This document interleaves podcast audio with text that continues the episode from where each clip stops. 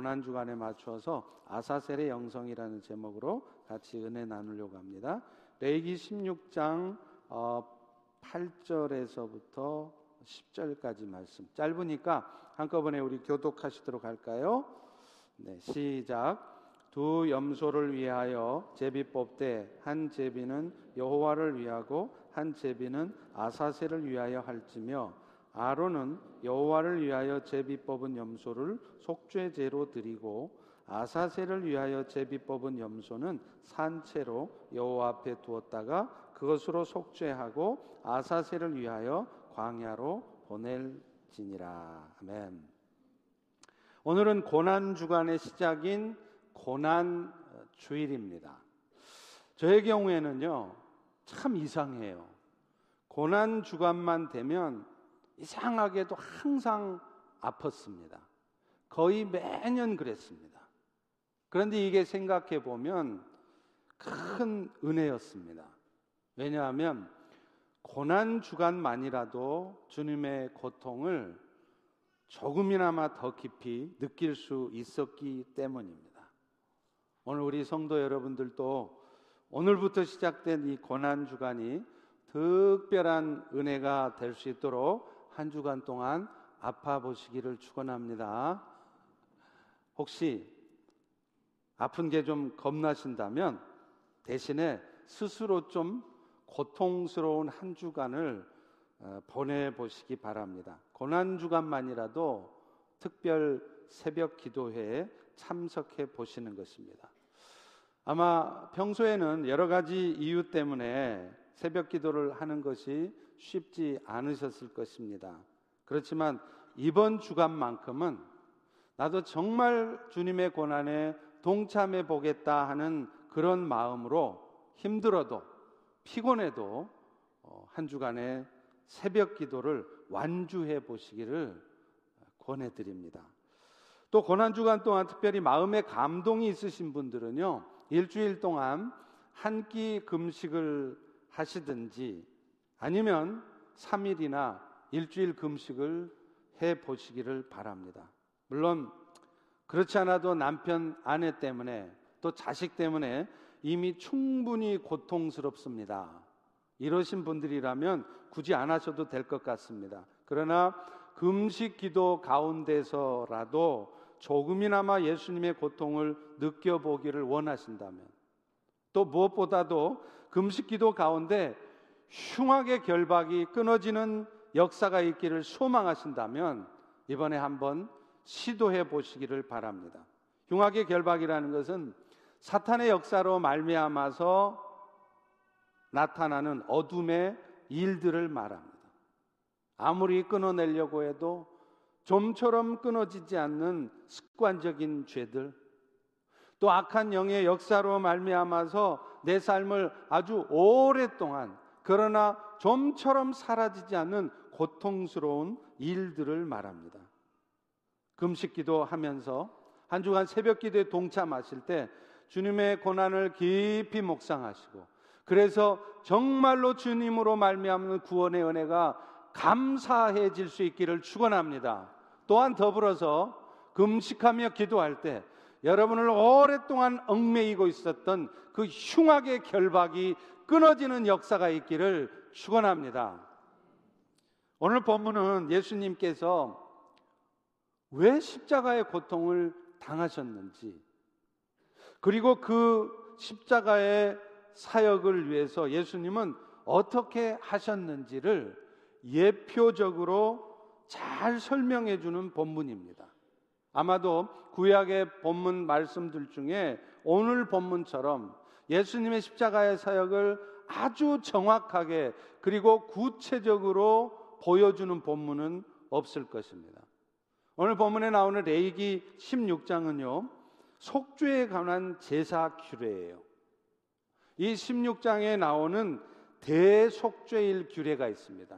염키프르라고 하는 이 대속죄일은 1년에 딱 한 번만 하는 그야말로 거국적인 행사입니다.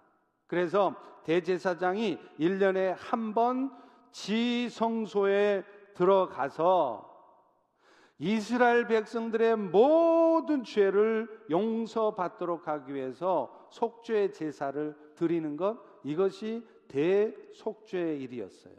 그런데 이 대속죄일의 규례는요, 사실 예수 그리스도의 대속 사역을 상징적으로 그것도 가장 정확하게 보여주는 규정이었습니다. 그것은 오늘 본문에 나타나는 것처럼 대속죄일에 드려졌던 제물을 통해서도 보다 분명하게 확인할 수 있습니다. 여러분, 이스라엘 백성들이 제사를 드릴 때는요, 보통 제물을 하나를 드립니다. 그런데 유일하게 대속죄일만큼은 제물을 두 개를 드려요. 그래서 두 마리의 염소가 대속죄일의 제물로 드려진다는 거예요. 한 마리의 염소는 여호와의 성막 안에서 속죄의 제물로 드려지기 위해서 준비됐고요. 또 다른 한 마리는 이스라엘의 죄를 짊어진 채로 광야로 내보내지기 위해서 그래서 그 광야에서 죽임 당하도록 준비된 염소였던 것입니다. 특별히 이 대속죄일 날 이 두 마리의 염소가 준비되었던 이유는 이 대속죄일이 예수 그리스도의 대속적 사역을 이중적으로 보여주고 있기 때문에 그렇습니다.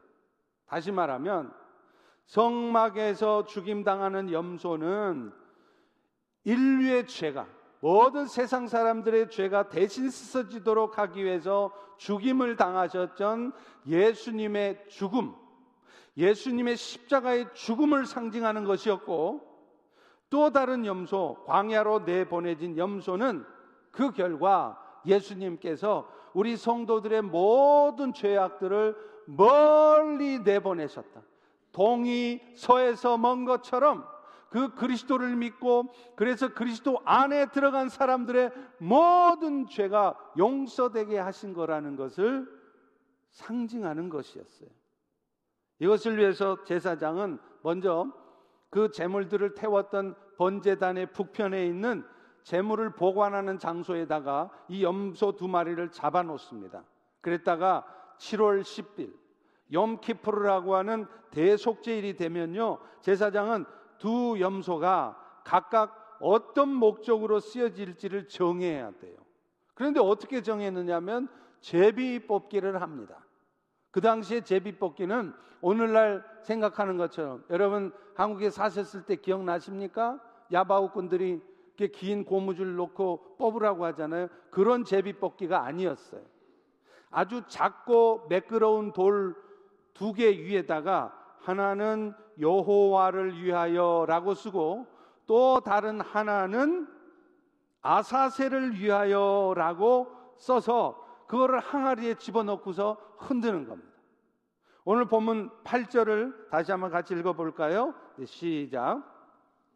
두 염소를 위하여 제비를 뽑되 한 제비는 여호와를 위하고 한 제비는 아사세를 위하여 할지며 이 대세사장은요 항아리를 흔든 다음에 손을 거기다 집어넣고 자갈을 뽑아요. 그래서 한 자갈은 한 염소 위에 또 다른 자갈은 또 다른 염소 위에 놓는 것입니다. 그런데 여호와를 위하여라고 쓰여진 자갈이 놓여진 염소는 목에다가 붉은 천을 두른 다음에 번제단에서 죽여서 성소로 들어가서 그 성소에다가 피를 뿌려요. 그런데 또 다른 염소는 다시 말하면 아사세를 위하여라고 써진 그런 제비를 뽑은 염소는 목에다가 붉은 천을 두르는 게 아니라 뿔에다가 붉은 천을 둘러요. 그래서 그 뿔에 둘려진 붉은 천을 메고 이 염소는 광야로 내보내지는 것입니다. 본문 10절을 보십시오. 아사세를 위하여 제비를 뽑은 염소는 산채로 여호와 앞에 뒀다가 그곳으로 속죄하고 아사세를 위하여 광야로 보낼지라 이렇게 말씀하죠. 여기서 광야로 보내진 염소 위에 쓰여진 아사셀이라는 단어 여러분 들어보셨나요? 이 아사셀이라는 단어는요 두 가지의 단어가 합쳐진 겁니다. 염소라는 뜻을 가진 에즈라는 단어하고 그 다음에 가버린다, 사라진다라는 뜻을 가진 아잘이라는 단어가 합쳐진 거예요. 그래서 아자젤 하면 그 뜻이 뭐냐? 내 보냄을 받은 염소, 보내져 버린 염소 그런 뜻이에요. 결국 이 아사셀은 뭘 말하겠습니까? 인류의 죄악을 대신 속하시려고 성문 밖 골고다를 향하신 예수 그리스도를 상징하는 염소였다는 것입니다. 대제사장은 이 제사를 위해서 아사셀을 위하여라고 쓴 염소의 머리 위에다가 먼저 두 손으로 안수를 해요.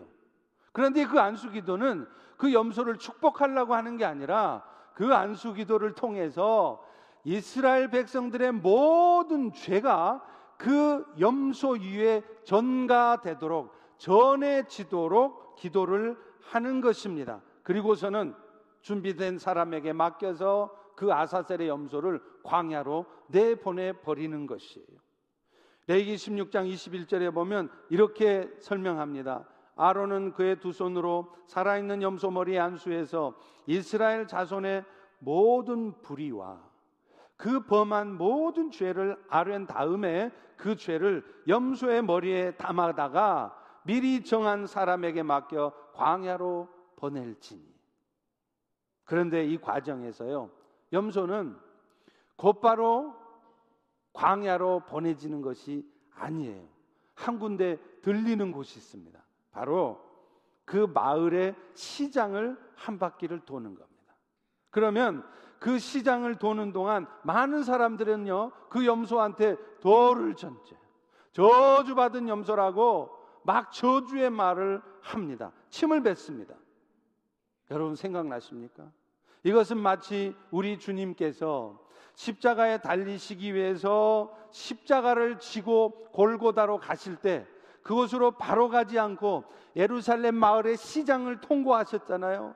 그때 예수님이 십자가를 지고 시장을 통과할 때 그 시장 사람들이 어떻게 했습니까? 예수님을 향하여 모욕을 하고 침을 뱉고 저주를 했던 것입니다. 너무나 똑같지 않습니까? 이렇게 시장을 지난 염소는요, 마침내 요단강을 건너서 광야로 내보내지는 거예요.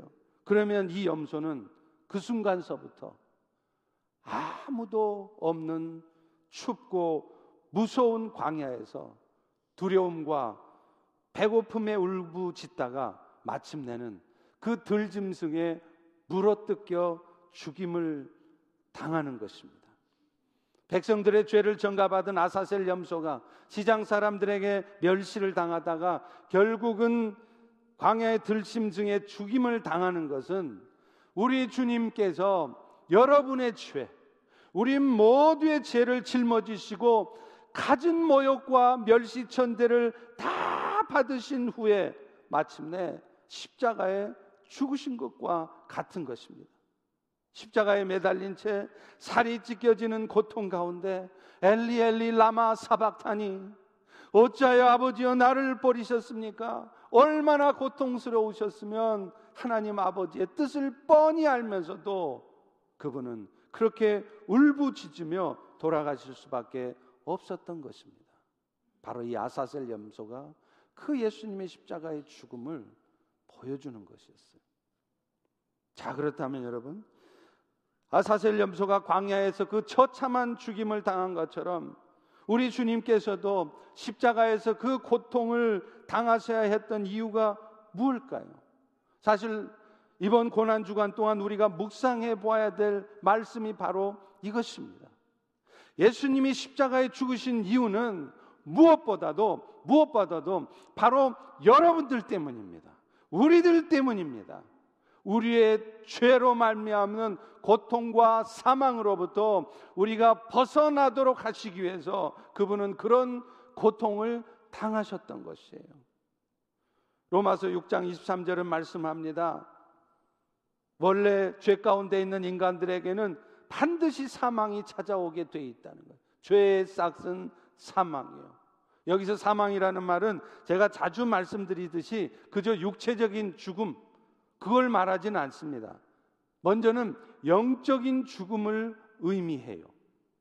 영적인 죽음이라는 것은 뭐냐면 애초에 하나님이 사람을 창조하실 적에는 인간들에게도 하나님이 갖고 계신 생명을 주셨어요. 그런데 영적인 죽음에 빠진다는 것은 처음에 가지고 태어났던 그 하나님의 생명을 잃어버린 상태에 있는 것을 의미하는 것입니다. 그래서 하나님을 알아보지도 못하고 하나님과 단절된 상태에 살아가는 것 이것이 바로 영적 죽음이라는 거예요. 여러분 오늘 세상에 많은 사람들 여러분의 사랑하는 부모님일 수도 있고요. 여러분이 정말 사랑하는 여러분의 형제일 수도 있습니다. 그러나 그분들이 만약에 이 하나님의 생명을 갖고 있지 않으시다면 그분들은 지금 멀쩡하게 숨도 쉬어요. 아침이면 열심히 출근해서 직장에서 일도 합니다. 그런데 그분들은 사실은 살았다 하나 죽은 분들이에요. 왜냐하면 그분들 안에는 하나님의 생명이 없습니다. 그래서 하나님과 단절된 삶을 삽니다. 그래서 이 세상의 주인이 하나님이시라는 것도 몰라요. 그래서 어찌하든지 오늘도 하나님의 뜻대로 살기보다는 내 뜻대로 살려고 하는 것입니다. 내가 목표한 인생의 목표. 그래서 그 목표를 이루려고 죽으라고 사는 것이죠. 그런데 그 과정에서 앞일을 알수 있습니까? 앞일을 알수 없어요. 그러니까 늘 근심하죠. 염려스럽죠. 두렵죠. 그리고 마침내 뜻대로 되지 않는 현실을 맞닥뜨리면 좌절하고 낙심하고 원망하는 거예요. 여러분 이것이 하나님과 단절된 사람들이 살아가는 삶의 모습입니다.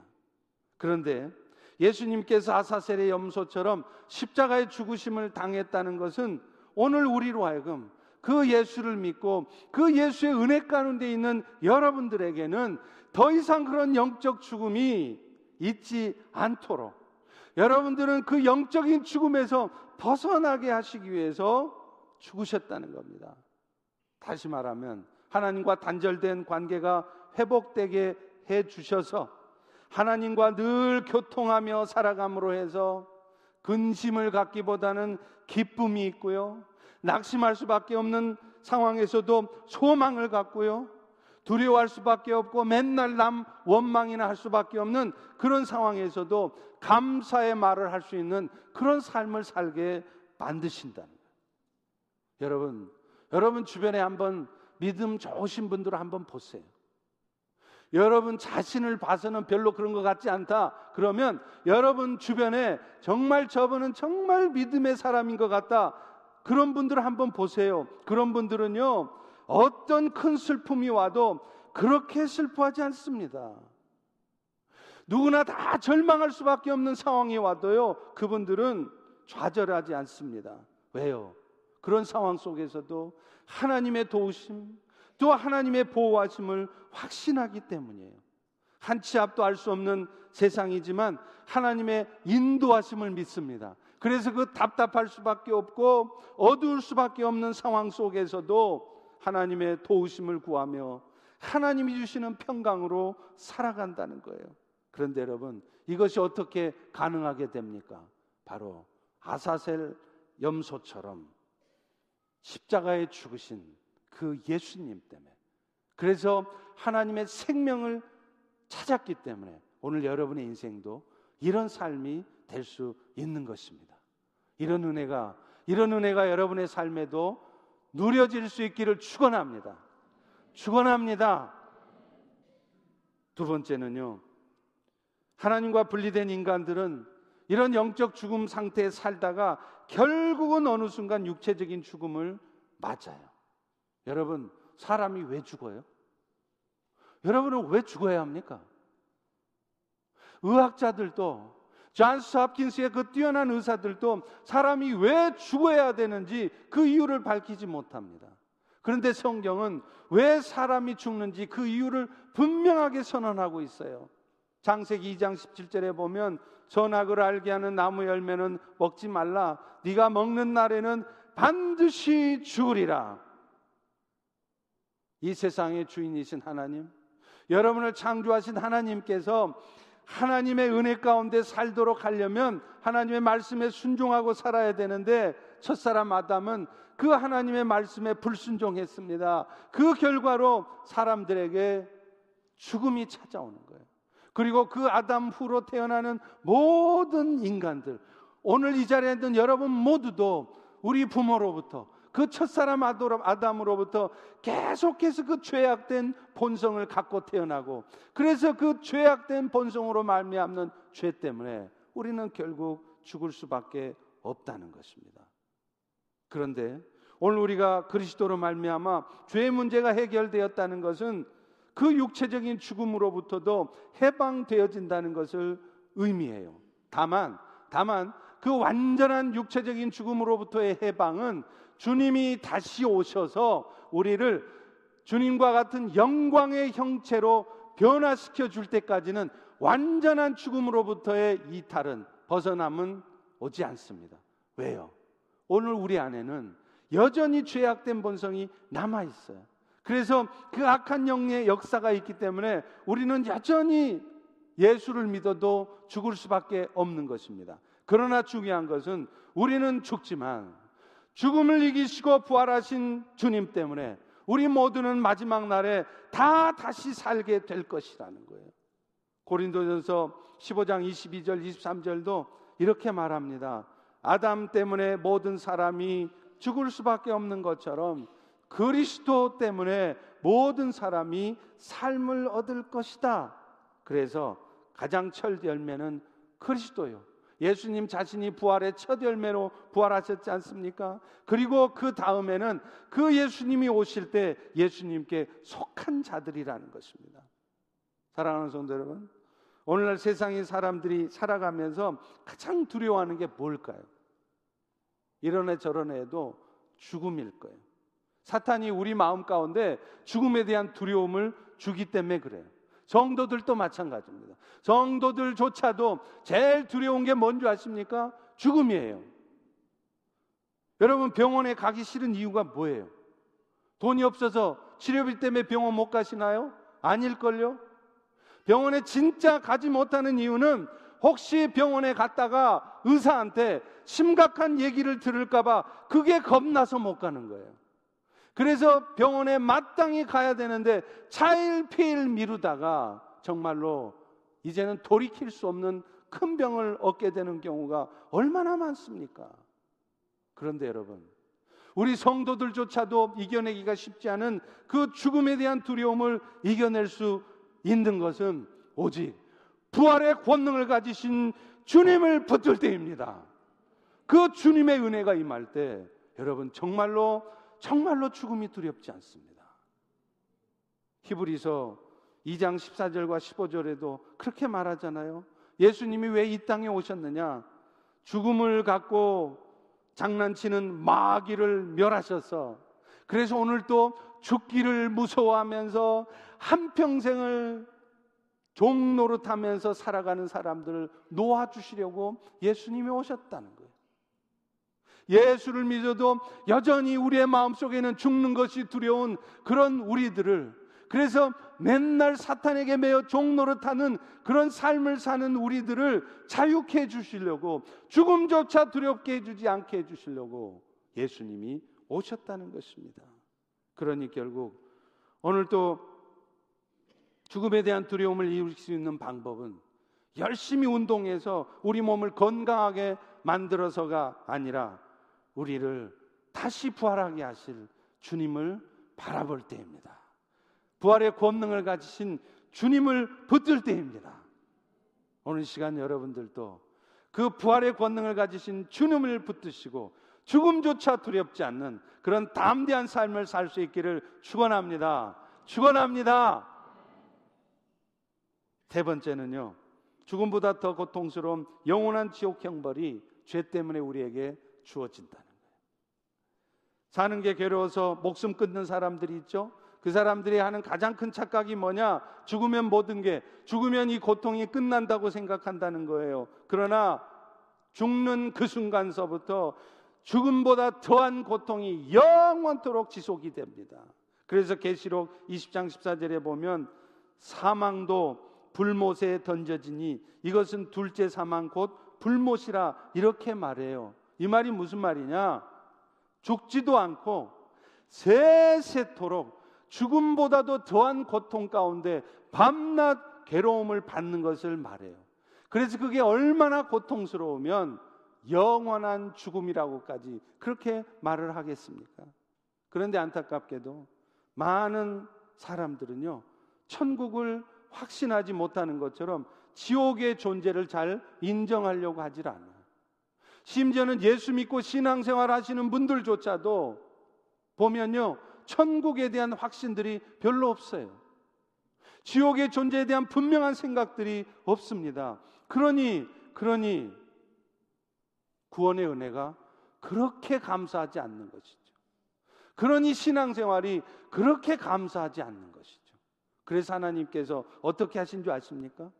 물론 성경에도 이 천국과 지옥에 대한 분명한 말씀을 써 놓으셨지만 오늘날 세상 사람들에게 소위 말해서 임사 체험이라는 걸 하게 하세요.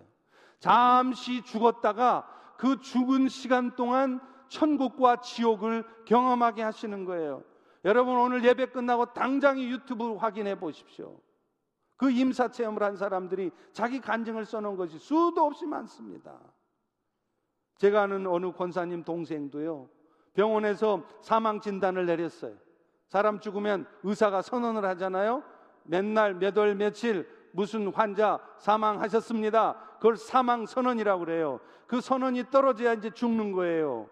그런데 분명히 그 사망 선언을 하고 그 시신을 영안실로 내려 보냈는데 몇 시간 후에 그 사람이 살아났습니다.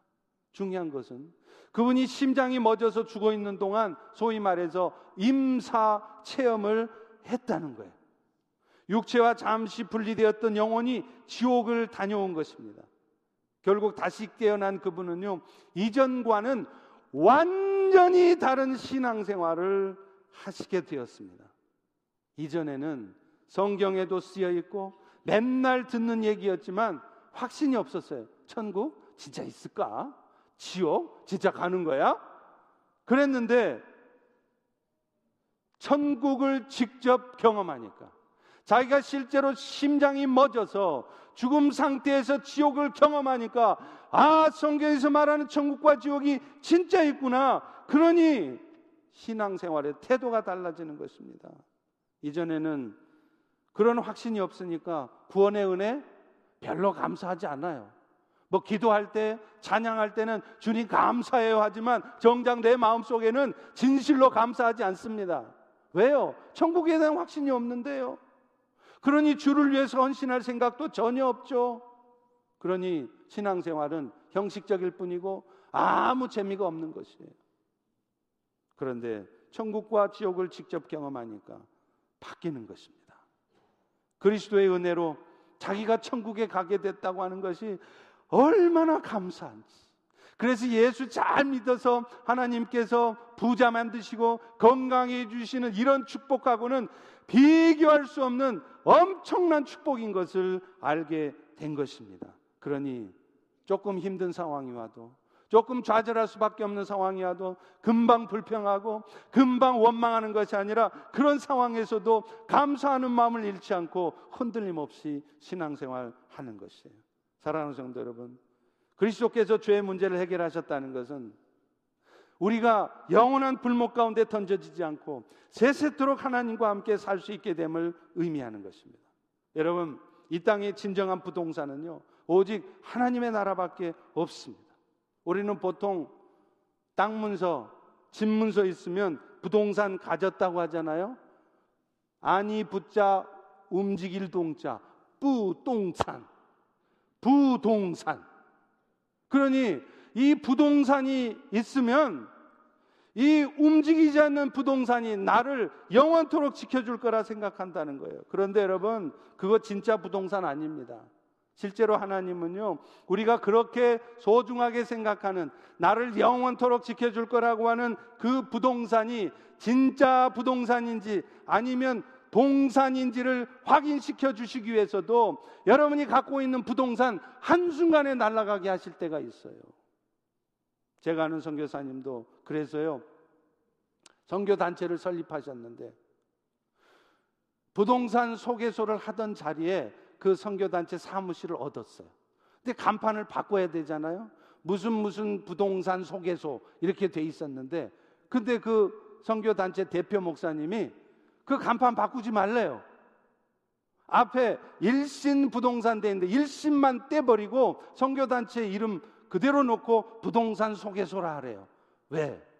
그 선교 단체가 진짜 부동산 소개소니까. 영원한 하나님의 나라를 소개해 주는 단체니까 그게 진짜 부동산 소개소 아닙니까? 평생 죽으라고 일해서 모아놔도요. 하나님이 손대시면 한순간에 사라지는 수가 있습니다. 그런데 우리 주님께서 우리를 위해 십자가의 고난을 받으시는 것은 그런 잠깐 있다가 사라질 수 있는 이 세상의 부동산이 아니라 영원토록 사라지지 않는 하나님의 나라를 우리에게 얻게 하신 것입니다. 할렐루야, 할렐루야. 여러분, 오늘 우리 모두가 이런 십자가의 은혜를 입었다면 이제 우리도 그 은혜에 합당한 삶을 살아야 되지 않겠습니까? 만약 그렇지 않다면 우리는 배은망덕한 사람들이 되는 거예요. 그런데 그 은혜에 합당한 삶을 산다고 할 때 여러분이 기억하셔야 될 것이 있어요. 여러분이 신앙생활을 해 가시면서도 예수님께서 경험하신 것과 같은 고통스러운 상황들이 얼마든지 올 수 있다는 겁니다. 여러분들이 설사 신앙생활을 잘 하고 있어도 건강한 신앙생활을 하고 있을 때조차도 그런 고난이 여러분 인생에도 찾아올 수 있다는 거예요. 그런데 그 고난은 바로 예수님께서 여러분들에게 감당하게 하시는 하나님의 뜻을 이룰 수 있도록 여러분들에게 감당하게 하시는 그리스도의 남은 고난인 것입니다. 그래서 히브리서 13장 12절과 13절도 이렇게 말씀해요. 예수도 자기 피로 백성을 거룩하게 하려고 성문 밖에서 고난을 받으셨으니 그런즉 예수님도 그러셨으니 우리도 그의 치욕을 짊어지고 영문 밖으로 나아가자. 제사장들이 제사를 다 드린 다음에 쓰레기를 던져버리는 그 영문밭, 그 더러운 곳으로 나가자는 거예요. 그런데 뭐 하러 나가느냐? 그곳에 가서 치욕을 당하러 간다는 거예요.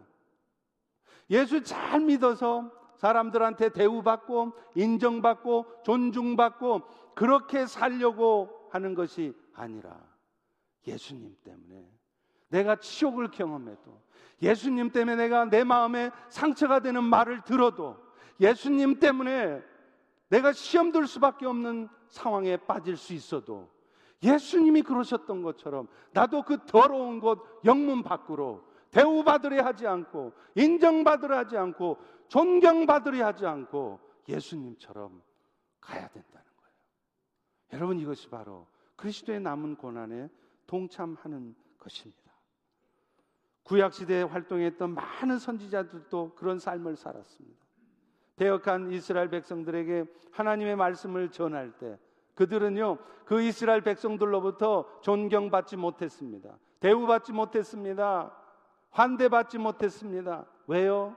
늘 이스라엘 백성들의 귀에 거슬리는 말만 했기 때문이죠. 대표적인 예가 예레미야 아닙니까?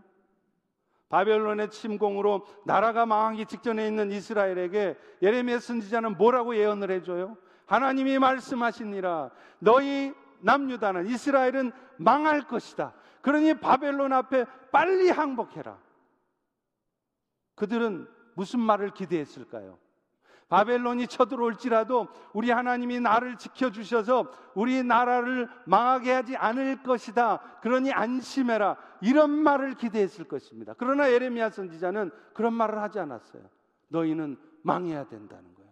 그러니 바벨론 앞에 항복하라는 것입니다. 그런 말을 하는 선지자를 이스라엘 백성들이 좋아하겠어요? 그래서 어떻게 합니까? 그 하나님의 말씀을 전하는 예레미야를 그들은 왕궁 감옥의 구덩이에 처박아 버린 것입니다. 예레미야뿐입니까? 에스겔도 그랬습니다. 에스겔 선지자도 하나님의 그 뜻을 전달하기 위해서 자기 아내를 잃게 되었습니다. 왜요? 하나님이 어느 날 아침 얘기하는 거예요. 내 백성에게 가서 나의 말을 전달하라. 내가 너희의 좋아 보이는 것을 내가 가져갈 것이다. 그래서 에스겔 선지자는 이스라엘 백성들을 향해 전합니다. 여호와께서 말씀하시기를 너희 눈에 좋아 보이는 것을 내가 가져가 볼 것이다. 그럴 때 너희들이 얼마나 고통스럽고 아픈지 보라는 거예요. 그런데 놀라운 것은 그 말씀을 선포한 에스겔 선지자가 저녁에 집에 돌아가 보니까 자기 아내가 죽어 있는 거예요. 하나님은 그 에스겔 선지자의 모습을 통해서 가장 좋은 것을 빼앗긴 사람의 아픔과 고통이 무엇인지를 이스라엘 백성들에게 보여주시려고 했던 것입니다. 에스겔 선지자는 그렇게 신실한 에스겔 선지자는 그런 하나님의 뜻 가운데 아내를 잃는 그런 고통과 아픔을 경험했다는 것입니다. 사랑하는 성도 여러분, 이런 정도의 일들은 여러분의 삶에는 좀처럼 나타나지 않을 것이니까 미리 걱정하실 필요는 없습니다. 그러나 기억하십시오. 그리스도의 남은 고난에 동참하는 가운데 그런 고통스러운 일들이 우리 가운데도 있을 수 있고 그러나 하나님은 그런 일들을 통해서 결국은 이 세상을 향한 구원 계획을 이루어 가신다는 거예요. 제가 일본에서 단기 선교를 갔을 때도 그걸 경험했습니다. 그 단기팀을 이끄는 선교사님이 함께 단기팀들하고 그 왕궁 거기에 이 땅밟기 기도를 하러 갔는데 가는 도중에 지하철역에서 그 꼬맹이 아이를 잃어버렸어요. 난리가 난 겁니다. 전 도쿄 지하철에 군내 방송을 하고 또 선교사들 단기 팀들로 함께 간 선교사님들 흩어져서 아이를 찾고 몇 시간을 찾아도 아이를 못 찾아요. 그러니 엄마도 아빠도 울고불고 난리가 났죠. 우리 아이 잃어버렸다고. 그런데 몇 시간 후에 어떤 사람이 그 아이 손을 잡고서 우리 앞에 나타나는 거예요. 그 순간, 그 순간 그 선교사님도 우리도 얼마나 감사하고 기쁘던지요. 그 아이를 와락게 안으면서 한참을 울었습니다. 그런데 그때 하나님께서 제 머릿속에 들게 하신 생각이 있었어요. 아, 저 선교사님 아이를 잃어버린 이 사건이 하나님께서 하신 일이었구나. 지금 일본 땅에는 잃어버린 영혼들이 1억 2천만 명이나 있는데 저 잃어버린 한 영혼이 돌아올 때 얼마나 큰 기쁨이 있는 것인지를 우리에게 맛보라고 그래서 땅 밟기 기도를 할 때 대충 대충 폼이나 잡고 형식적으로 하는 것이 아니라 정말 한 영혼이 돌아오기를 간절히 소망하는 마음으로 기도하라고 하나님이 경험하게 하신 것이었구나. 그걸 깨달았습니다. 사랑하는 성도 여러분. 오늘 이 자리에 계신 여러분들 중에는 틀림없이 여러분들도 자식 때문에 그리스도의 남은 고난에 동참하고 계신 분이 계실 겁니다. 어쩌면 평생을 그 아이를 평생의 짐으로 함께 가야 될 상황인 분도 있을 거예요. 건강 때문에 또 재정 때문에. 그런데 여러분 기억하십시오. 낙심하지 마십시오. 이 모든 것이 그리스도의 남은 고난에 동참하게 하시는 것입니다. 그리고 그 일들을 통해서 결국은 인류를 향한 하나님의 구원 계획을 이루어 가실 것입니다. 할렐루야. 그렇기 때문에 그런 의미에서도 그 그리스도의 남은 고난에 동참하고자 할 때 우리는 어떤 상황 속에서 오직 주님만을 바라볼 수 있어야 돼요. 사람을 보고 여러분 마음을 어둡게 하는 상황을 보잖아요. 그러면 곧바로 상처받고 시험에 들 수밖에 없는 것입니다. 여러분 사실 우리가 신앙생활을 하면서도 사람을 보면서 신앙생활 할 때가 종종 있어요. 교회 다니기 싫어지는 이유가 뭐냐? 결국 보면 다 사람 때문이에요. 신앙생활 하지 않는 사람들에게 물어보면은요, 뭐라고 말하는 줄 아세요? 교회 안 다니는 사람들한테 물어보면 뭐라고 말하는 줄 아세요? 자기들도 예수가 좋대요. 예수를 들어보니까 그 예수 믿을만 하고 나도 믿고 싶대요. 그런데 교회는 안 가고 싶다는 겁니다. 왜요? 사람을 보니까 그런 것이죠. 그런데 여러분, 만약 사람을 보면서 신앙생활을 하려고 한다면 이 지구상에는 여러분들의 마음을 흡족해 할 교회는 한 군데도 없을 것입니다. 왜냐하면 우리 모두는 주님이 다시 오실 때까지 여전히 이 안에 죄악된 본성을 가지고 살아가는 사람들이기 때문에 그래요. 구약 시대에 있었던 많은 신앙의 인물들을 보십시오. 사실 구약 시대 등장했던 선지자들, 제사장들, 왕들 다 이 사람들이 어떤 사람들이냐면 오실 메시아가 그 예수가 그리스도이신 것을 미리 보여주려는 사람들이었어요. 다시 말하면 예수님은 하나님의 뜻을 선지 전달하는 선지자로 오시는 분이고 예수님은 한 번의 제사로 영원토록 백성들의 죄를 속하게 해주시는 제사장으로 오시는 분이시고 예수님은 또한 어떤 사탄의 역사가 있어도 결국은 자기 백성들을 지키시는 왕으로 오신 분이다. 이걸 보여주려고 하나님은 구약 백성들 가운데 때로는 선지자를 제사장을 왕을 부르신 거예요. 그런데 그런데요. 이렇게 예수님이 그리스도시라는 걸 보여주기 위해서 하나님이 사용했던 신앙의 위인들이 하나같이 실수를 하고 하나같이 죄를 범했다는 것입니다. 심지어는요, 하나님을 알지 못했던 이방 사람들보다 더 악한 짓을 합니다. 대표적인 예가 다윗왕 아닙니까? 다윗이 어떤 사람이에요? 자기에게는 철천지 원수와도 같았던 사울왕을 두 번씩이나 죽일 기회가 있어도 안 죽입니다. 얼마나 대단한 사람입니까? 그런데 왜 그런 일이 있었느냐? 오실 메시아 예수님께서도 다윗 왕이 그랬던 것처럼 죄악 가운데 있는 여러분들을 죽어 마땅한 여러분들을 용서하시고 살려주시는 분이라는 것을 다윗 왕을 통해서 보여주고 싶으셨던 거예요. 그래서 다윗 왕이 사울 왕을 죽이지 않는 겁니다. 자, 그런데 그렇게 예수님을 완벽하게 보여줄 것 같은 다윗이 무슨 짓을 합니까? 자기의 충성스러운 신하의 아내 바세바를 범해요. 그리고 임신 사실을 숨기기 위해서 그 신하를 죽입니다. 인간들이 범할 수 있는 가장 극악무도한 죄, 살인죄, 간음죄를 이스라엘 백성 중에 가장 존중받는 그래서 예수 그리스도를 가장 완벽하게 보여준다고 하는 다윗 왕이 범했습니다. 왜 우리 하나님은 그 다윗 왕이 그 죄를 범하는 걸 막아주지 않았을까요? 여러분 궁금하지 않으세요? 왜 하나님은 그 다윗이 그 죄를 범하려고 할 때 미리 좀 막아주시지? 왜 지 유혹 때문에 지 잘못이라고는 하지만 왜 막지 않으셨을까? 이유가 있습니다. 결국 아무리 뛰어난 선지자도 제사장도 왕도 불완전할 수밖에 없다는 것을 말씀하려는 거예요. 그래서 그들로 하여금 완전한 선지자, 한 번의 제사로 영원한 속죄를 이루실 수 있는 완전한 제사장 그리고 어떤 사탄의 역사가 나타나도 결국은 그 악한 일들을 사용해서 선을 이루어 내시고야만은 완전한 왕을 기대하라고 그런 일들이 있게 하신 것입니다.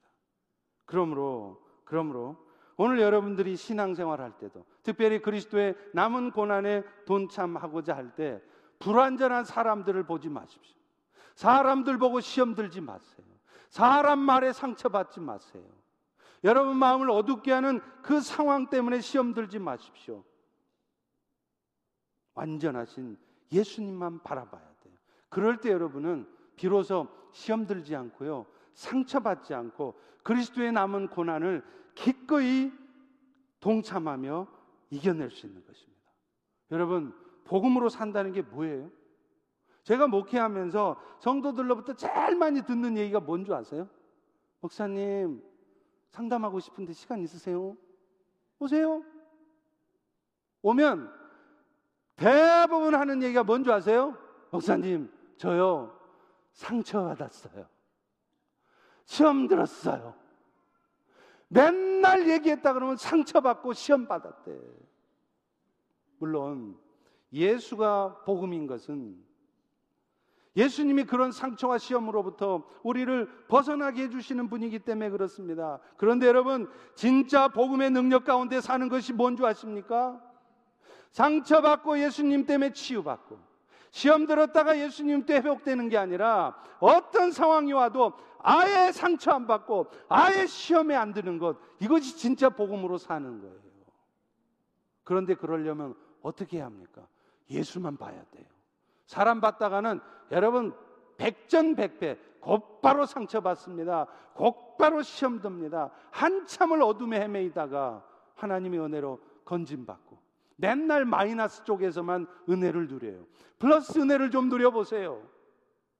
아예 시험 안 받고 아예 상처 안 받으시라는 거예요. 부족한 사람들 보면서 나를 힘들게 하는 상황을 보면서 항상 기뻐하라가 아니라 항상 염려하고 범사에 감사하라가 아니라 항상 불평하고 그렇게 사는 것이 아니라 지금 이 순간에도 사탄과의 싸움에서 이미 승리하신 주님을 붙들면서 항상 기뻐하고 범사에 감사하는 그런 삶을 사시는 여러분들이 되시기를 축원합니다. 우리 다 같이 한번 따라서 해보겠습니다. 내 안에 예수 사신다. 이거 놓치지 마세요. 또 있습니다. 따라서 해봅니다. 그놈 안에도 예수 사신다. 여러분 마음이 어두워질라 그럽니까? 그러면 어두워진 상황을 보지 마세요. 내 마음을 아프게 하고 나를 상처 주는 그 사람을 보지 마세요. 그 순간 곧바로 이렇게 외치십시오. 지금 내 안에 예수 사신다. 저 어설퍼 보이는 심히 염려스러워 보이는 저 인간 안에도 지금 예수 사신다. 그 예수가 일하고 있는데 왜 여러분이 나서서 걱정합니까? 왜 여러분이 나서서 하나님이 일하시는 것을 오히려 방해하십니까? 예수 사심을 먼저 붙드셔야 돼요. 그분은 우리가 아무리 연약해도 그 왼수 같은 사람이 아무리 연약해도 결코 우리를 그를 포기하지 않으시는. 그렇기 때문에 우리의 시선을 그분께 고정하면 우리의 생각을 그분께 고정하면 여러분은 결코 그리스도의 남은 고난에 동참하는 과정에서도 결코 어둠에 빠지지 않으실 수 있습니다. 할렐루야. 오늘 고난주의를 맞이해서 이제 한 주간 동안 하나님 주실 은혜를 기대하시면서 다시 한번 주님 안에 주님 앞에 과연 나는 무엇을 요구하고 있는지 또 주님은 나를 향해서 어떤 요구를 하고 계신지 돌아보면서 우리에게 지라고 하신 십자가의 길을 내가 묵묵히 치고 갈 때 오직 주님만을 바라보면서 그 고난에 동참할 때 승리의 역사가 내 삶에도 있기를 간절히 소망합니다. 그렇게 기도하는 한 주간 되시기를 축원합니다. 기도하겠습니다. 하나님 오늘 고난 주일을 맞이해서